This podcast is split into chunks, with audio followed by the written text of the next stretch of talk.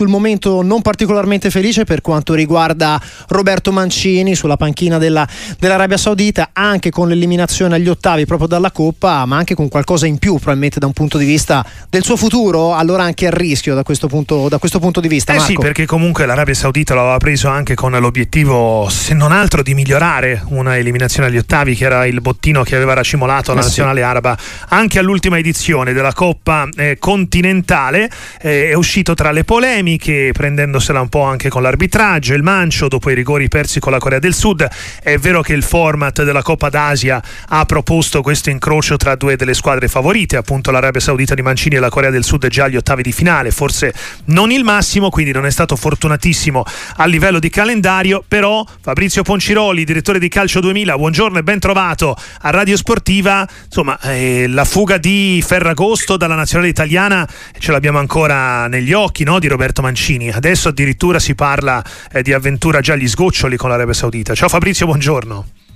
Ciao, bentrovati a tutti. Beh, non un periodo fortunatissimo no, per il nostro ex CT, ad essere sinceri, ma in patria l'hanno massacrato nel pre, cioè prima dell'inizio della Coppa d'Asia, durante e ovviamente adesso perché comunque hai detto bene, ha incontrato la Corea del Sud che sicuramente è una delle favorite per, il, per la vittoria del trofeo, però ci si aspettava qualcosina in più, insomma, da uno come Mancini con la sua esperienza e con il suo ingaggio faraonico. È stato anche molto sfortunato perché eh, ha trovato veramente l'eliminazione in maniera rocambolesca. Il gol della Corea del Sud è arrivato proprio agli ultimi istanti. Al nono minuto di recupero, se non sbaglio. Esatto, non bellissima la figura di andarsene prima del rigore decisivo mm. eh, della Corea del, del Sud. Quello è, è, è, stato uno smacco. Lui ha provato a spiegare via social che non si era accorto, che ha preso dai, dal nervosismo della partita però resta un po' una scenetta che ovviamente ha fatto infuriare la federazione saudita che ci è andata giù pesante, giustamente definendo il comportamento inaccettabile. Però guarda, ti aggiungo questo particolare, Prego. io non credo che sia a rischio. Mm. Credo che gli, gli sarà dato ancora un po' di credito, eh, però ovviamente non può più sbagliare, cioè ha le corde peggio di Rocky Balboa, quindi è, è messo male il povero Mancio. Sì, effettivamente dal punto di vista sportivo, perché poi per il resto comunque cioè, era abbastanza chiaro Fabrizio Ponciroli no, che accettando eh, tanti soldi dall'Arabia Saudita eh, e guidando una nazionale che comunque nel cal- del, del, calcio sta facendo eh, un, un, un, punto importante anche a livello politico, non potesse permettersi di uscire così presto dalla, proprio dalla Coppa d'Asia. Sì, è vero, gli manca un po' di materiale umano, gli manca un po' di qualità tecnica, poi ha avuto quel problema, co- come accennavamo, prima dell'inizio della Coppa d'Asia con eh, tre titolarissimi eh, che praticamente si sono autoesclusi perché erano convinti di essere titolari e il Mancio da questo punto non è uno che fa regali, mm. però sì, sì, ha dietro tutto un sistema che spinge affinché l'Arabia Saudita faccia passi da gigante in poco tempo. Eh. E questo è il vero, il vero problema di Mancini, mm. che ha poco tempo e soprattutto ha una qualità della rosa che oserei definire modesta, eh, visto l'orario.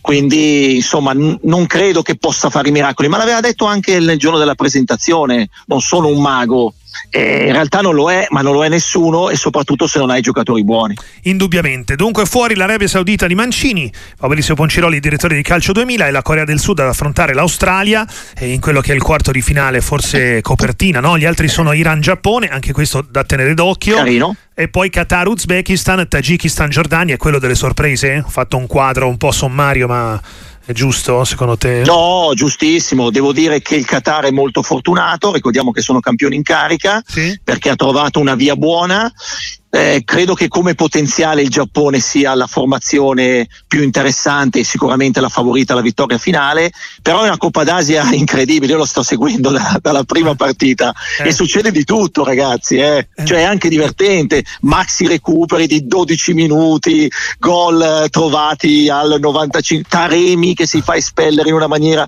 allucinante, possibile nuovo attaccante dell'Inter. Ecco appunto come sta giocando l'iraniano, visto che lo vedremo. Oh, sta giocando bene. Mm. Sta giocando bene, anche insomma, la sua nazionale è una de- de- delle migliori, insomma, quella che ha impressionato di più, mm. però si è fatto espellere in una maniera incredibile, ha preso due gialli, uno peggio dell'altro, mm. quindi ci vuole un po' di personalità e un po' di astuzia anche, perché gli arbitri, come potete immaginare, eh, sono un po' particolari, ecco, insomma, dai, mettiamola così. Mm. Però a, a, livello di pubblico, ecco, come in generale il livello qualitativo del torneo, come sta andando questa edizione della Coppa d'Asia, anche come seguito, Fabrizio? Fabrizio? Allora, devo dire che ci sono dei, dei giocatori interessanti, cioè c'è qualcosa su cui si potrebbe mm. investire, però è altrettanto vero che a livello, secondo me, soprattutto tattico, sono squadre mh, mm, insomma non eccezionali. Eh, difficilmente si vede una squadra che eh, cerca di attaccare in maniera continuativa, sono molto accorte in difesa e poi se si trova il vantaggio ci sono quelle che si chiudono e quelle che difficilmente concedono spettacolo. Quindi una buona Coppa d'Asia eh, a livello organizzativo, qualche giocatore interessante, però tutto sommato resta la Coppa d'Asia, quindi un torneo da guardare per divertirsi più che per imparare qualcosa. Questo è un po' lo spirito, diciamo così. Fabrizio Ponciroli, direttore di Calcio 2000, grazie davvero, ci risentiamo presto qua su Radio Sportivo. Buon lavoro. A voi un abbraccio a tutti.